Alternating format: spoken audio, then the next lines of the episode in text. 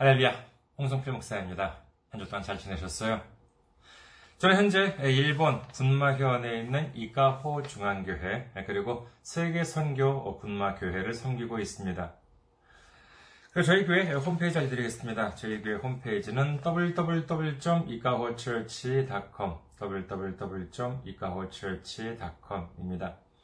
이곳으로 오시면 저희 교회에 대한 안내 말씀 그리고 주일 설교 말씀을 들으실 수가 있습니다. 그리고 주일 설교 말씀은 동영상 사이트 유튜브를 통해서 여러분들께서 시청하실 수가 있으시고 그리고 팟캐스트와 팟빵을 통해서 여러분들께서 음성으로 들으실 수가 있습니다. 그리고 저희 교회 홈페이지에 오시면은 매주 전해드리는 설교 말씀을 텍스트로도 보실 수가 있습니다. 여러분의 참고가 되셨으면 합니다. 그리고 교회 메일 주소 알려드리겠습니다. 아, 교회 메일 주소는요, 이카호처치 골뱅이 gmail.com, 이카호처치 골뱅이 gmail.com입니다. 아, 이곳으로 메일을 보내주시면 제가 언제든지 직접 받아볼 수가 있습니다. 다음으로 지난주에 또 귀하게 선교 후원으로 선교해주신 분들이 계셨습니다. 아, 이광무님, 안성희님, 고철규님, 조은선님, 그리고 은총교회 허영님, 남지현님, 나라티님, 윤성화님, 그리고 무명님께서 귀하게 선교 후원으로 선교해 주셨습니다.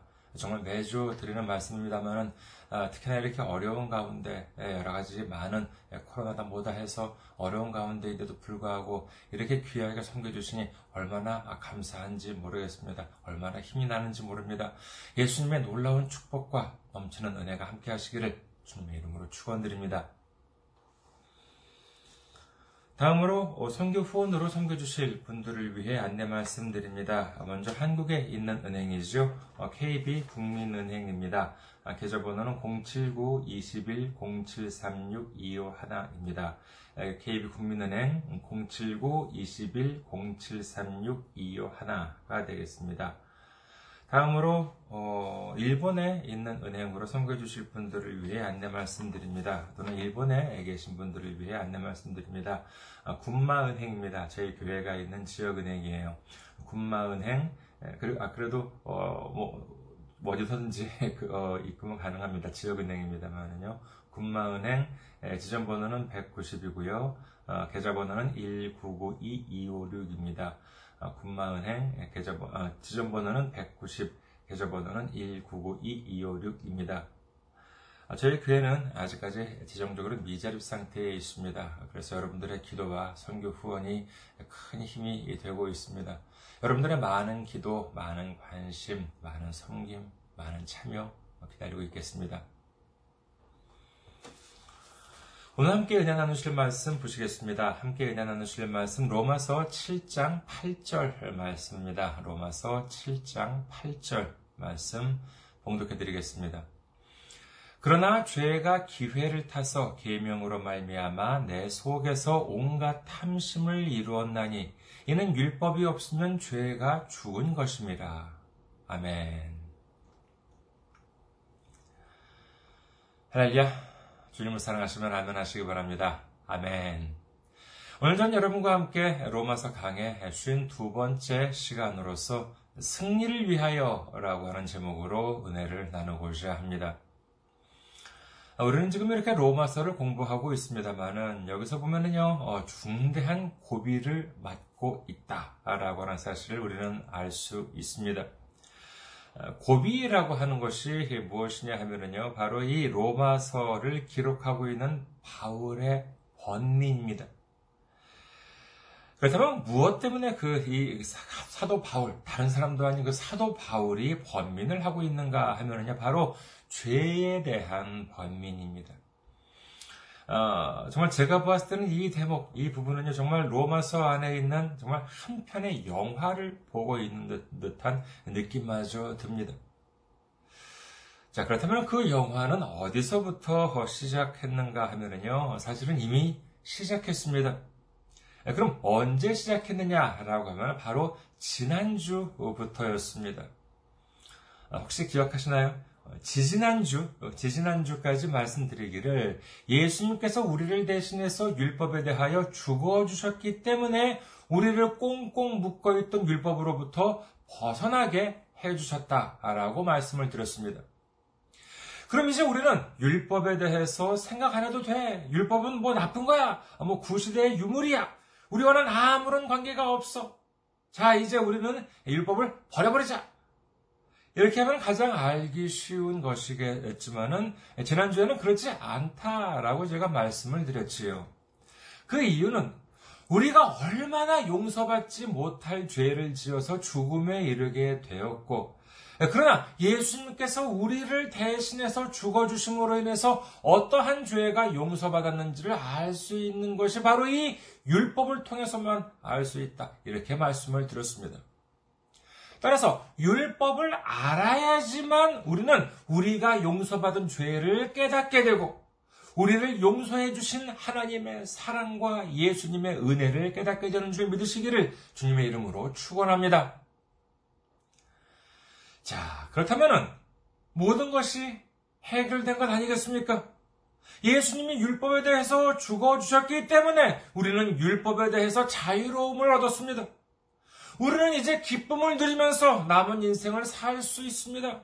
참으로 기쁨과 감사로 넘쳐야 하는데, 그런데 여기에는 문제가 있다는 것이에요. 자, 우리가 용서를 받았으면은 이제 죄를 짓지 말고 거룩하고 정직하고 순결하고 신실하고 어, 또 뭐가 있죠? 뭐 아무튼 그렇게 에, 살아야 하겠지요. 믿으시면 아멘 하시기 바랍니다. 아멘. 예. 자, 주일날 교회 예배를 마치고 이제 오늘부터는 성경에 적힌 말씀대로 주님을 생각하면서 주님의 십자가를 마음에 품고 좀 거룩하고 정직하고 순결하고 신실하고 뭐 아무튼 그렇게 좀 살아보자 하는데 근데 사실 문제가 있습니다. 아, 뭐냐라고 하면은 솔직한 말씀, 그게 되냐는 것입니다. 이 고민, 지금 누가 하고 있냐 하면은요, 바로 사도 바울이 하고 있는 것입니다. 우리가 이 바울의 글을 보면서요, 감동을 안 받을래야 안 받을 수 없는 이유가 뭐냐 하면은, 정말로 우리에게 와닿는 내용이에요. 아, 나는 뭐 거룩하고 순결하고 뭐 그러니까는 너희들도 나처럼 죄를 짓지 말고 살아라가 아니에요.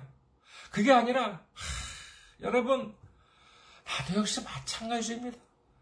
나도 아무리 죄를 안 짓고 살아보려고 해도 그게 잘 안 됩니다. 그래서 저도 참 고민이에요. 뭐 이렇게 바울은 말하고 있습니다. 그 내용이 이제 지난주부터 시작해서 로마서 7장 마지막까지 이어지고 있는 정말 바울의 절절한 번민을 털어놓고 있는 휴먼 다큐멘터리다라고도 할 수 있습니다. 자, 오늘은 8절만을 살펴보도록 하겠습니다. 로마서 7장 8절. 그러나 죄가 기회를 타서 계명으로 말미암아 내 속에서 온갖 탐심을 이루었나니 이는 율법이 없으면 죄가 죽은 것입니다. 자, 여기서 우리는 이 말씀을 조심해서 해석해야 합니다. 자, 일단 보면은요, 어, 간단하게 보면은, 어, 우리 몸 안에 죄가 들어오게 되면은, 어떻게 되냐 하면은요, 계명으로 말미암아 내 속에서 탐심을 이루어낸대요. 우리가 지난번에 공부를 했죠. 예, 성경에서 말하는 죄라고 하는 것은 무엇에 대한 아, 무엇에 대한 죄라고 말씀을 드렸습니까? 예, 그렇습니다. 율법에 대한 죄, 즉 율기나 무슨 도덕적인 죄가 아니라 율법적인 죄, 율법에 명확하게 기록한 어, 기록되어 있는 죄를 가리킵니다. 이를 분명하게 언급한 부분이 바로 8절 마지막 부분이에요. 로마서 7장 8절 마지막 부분 이는 율법이 없으면 죄가 죽은 것입니다. 이건 무슨 말씀이냐 하면은 우선 여기서 어, 죄가 죽은 것이다라고 하는 것은 죄가 없어졌다, 사라졌다라고 하는 뜻이 아니라 죄인지 아닌지를 알아보지 못한다라고 하는 뜻이다라고 할 수 있겠습니다. 그러니까 율법이 있기 때문에 죄를 분간할 수 있는 것이지 율법이 없었다면 무엇이 죄인지 무엇이 죄가 아닌지 분간할 수 없다는 말씀입니다. 다시 정리하자면요, 어, 죄라고 하는 것이 우리 안에 들어오게 된다면은 우리로 하여금 율법적인 죄를 짓게 만든다라고 하는 것입니다. 네, 그런데 여기서 반드시 짚고 넘어가야 할 부분이 있습니다. 이 말씀에 의하면요, 죄가 우리 안에 들어오는 과정이 기록되어 있는데, 그 과정을 자세히 보면은 어떻게 죄가 들어온대요? 예, 죄가 기회를 타서 들어온다라고 합니다. 기회를 탄다라고 하는 것은 뭐냐 하면은요, 기회를 이렇게 엿보고 있다가 이때다 싶을 때 우리 몸 안으로 들어온다는 것이에요. 죄가 기회를 탄다라고 하는 말씀. 바울 서신 중 에베소서에 보면은요, 바울은 다른 표현으로 이 흥미로운 말을 하고 있습니다. 에베소서 4장 27절. 마귀에게 틈을 주지 말라. 하나님께서는 우리가 죄를 짓는 것을 절대로 기뻐하지 않으십니다. 그렇다면 우리로 죄를 짓게 만드는 것은 무엇이냐 하면은 이는 뭐 99%도 아니에요. 100% 마귀 짓입니다. 창세기에도 보시면은 하나님이 절대로 먹지 말라고 하신 선악을 알게 하는 나무 열매를 마귀가 유혹을 해서 하와가 먹고 그리고 그 남편인 아담도 먹게 되었습니다. 이렇게 해서 아담과 하와는 하나님에 대한 불순종이라고 하는 죄를 짓게 됨으로써 그 놀라운 축복, 에덴이라고 하는 곳에서 쫓겨나게 되고 말았던 것입니다. 여러분께서는 혹시 그 검도, 뭐 무술도 여러 가지 있습니다만 특히 검도를 해보신 적이 있으신지 모르겠습니다. 아니면 뭐 검도의 시합 같은 것을 이렇게 보신 적이 있으신지 모르겠습니다. 검도를 이렇게 하면은요, 서로 이렇게 그 죽도 있죠? 이것이 이제 막 부딪히는 그와 같은 격렬한 시합을 하는 경우도 있습니다만은, 어떤 때를 보면은요, 시합이 딱 이렇게 시작이 되었는데, 서로가 딱 마주보고 있으면서 미동도 하지 않고 가만히 이렇게 서 있는 경우를 볼 수가 있습니다. 그렇다면 그건 뭐 둘이 그냥 힘들어서 쉬고 있는 것입니까? 아니에요. 그렇지가 않아요. 그럼 뭐냐면 그러면 뭐라고 있는 것이냐? 서로 공격하는 기회를 노리고 있는 것이지요. 그렇다면 어떤 기회를 노리고 있는 것이냐 하면 바로 상대방의 틈, 가장 약한 곳, 어, 순간이라도 어, 정 공격하기 쉬운 틈을 노리고 있다가 잠깐이라도 그 방심한 부분이 발견되면 바로 그것을 어, 치고 들어가는 것입니다. 근데 내가 틈을 보이지 않고 있어요. 네, 그러면 상대방이 이쪽으로 치고 들어올 수가 없으니까 꼼짝하지 못하고 가만히 서 있기만 하는 것입니다. 2021년 이제 9월 지금 이제 현재 9월이지만은요. 9월 현재 이 코로나 사태가 이제 횟수로 2년째 이어지고 있습니다. 아, 정말 지긋지긋하지 얼마나 불편하고 얼마나 또 많은 사람들이 힘들어하고 있는지 모릅니다. 근데 이러한 상황에서 가끔 인터넷에 보면요, 특히 교회에서 어, 여러 가지 이런저런 말씀을 하시는 분들이 이제 계실 것 같습니다. 예, 그래도 그런 말씀이 여러 가지 근거를 들면서 어, 뭐 하나님이 이러이러해서 우리에게 코로나라고 하는 환란을 뭐 허락하셨다. 먼저 그런 말씀을 종종 뭐 하신다고 해요.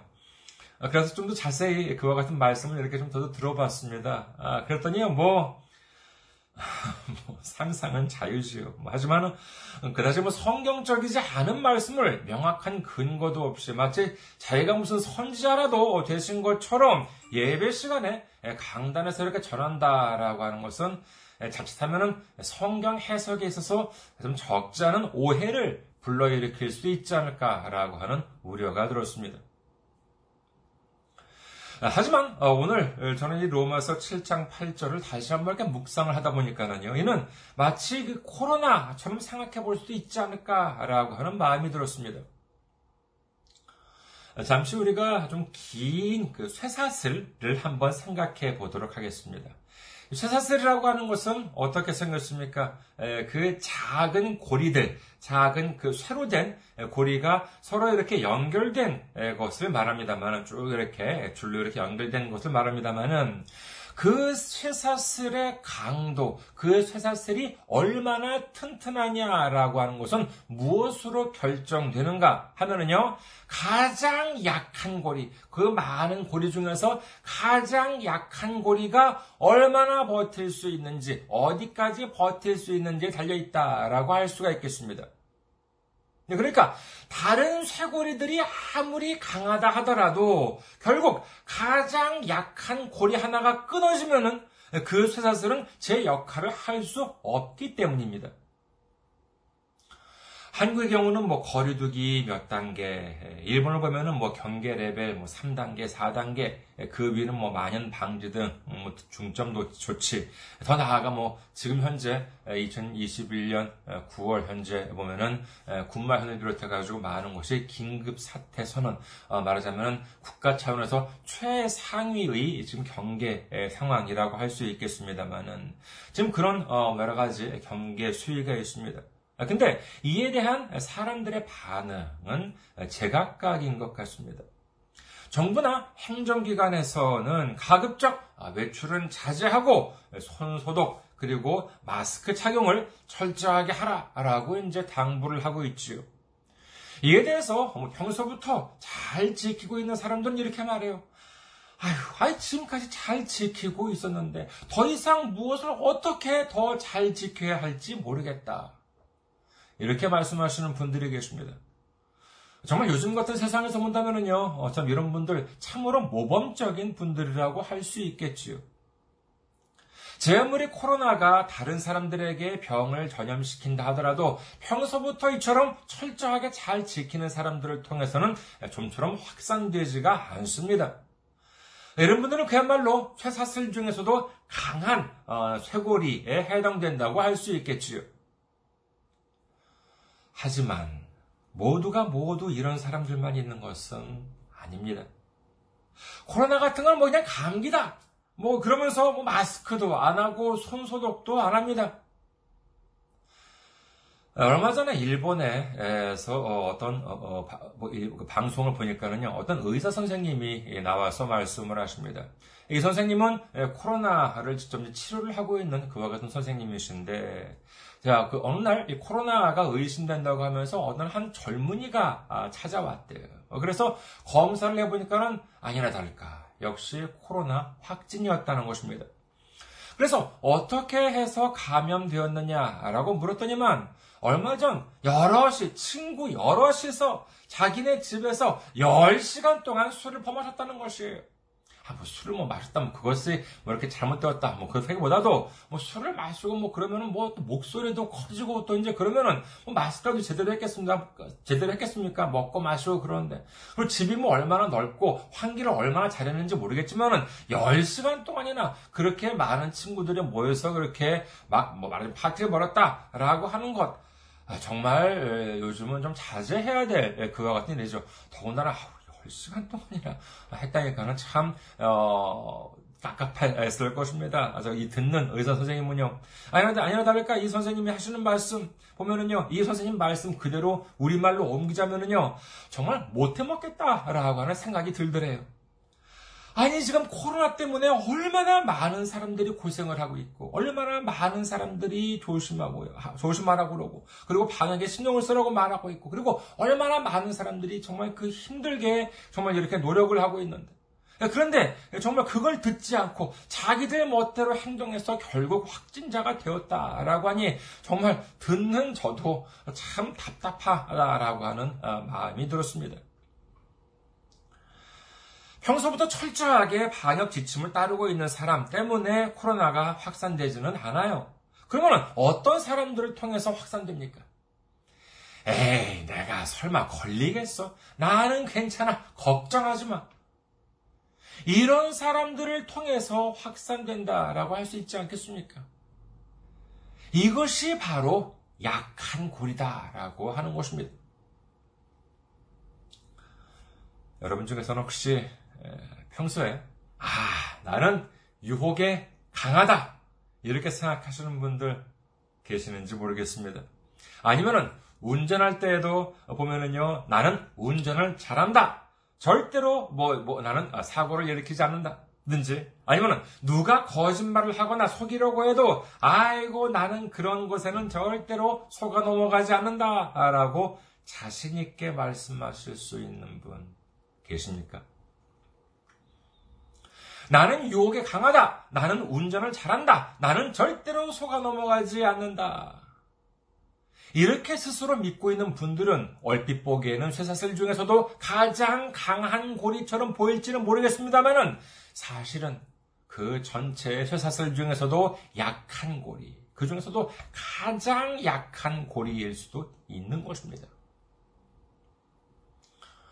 여러분, 우리를 누가 유혹을 합니까? 그렇습니다. 마귀가 유혹을 합니다. 그렇다면 우리가 우리 힘으로, 우리만의 힘으로 마귀를 이길 수가 있을 것 같습니까? 아닙니다.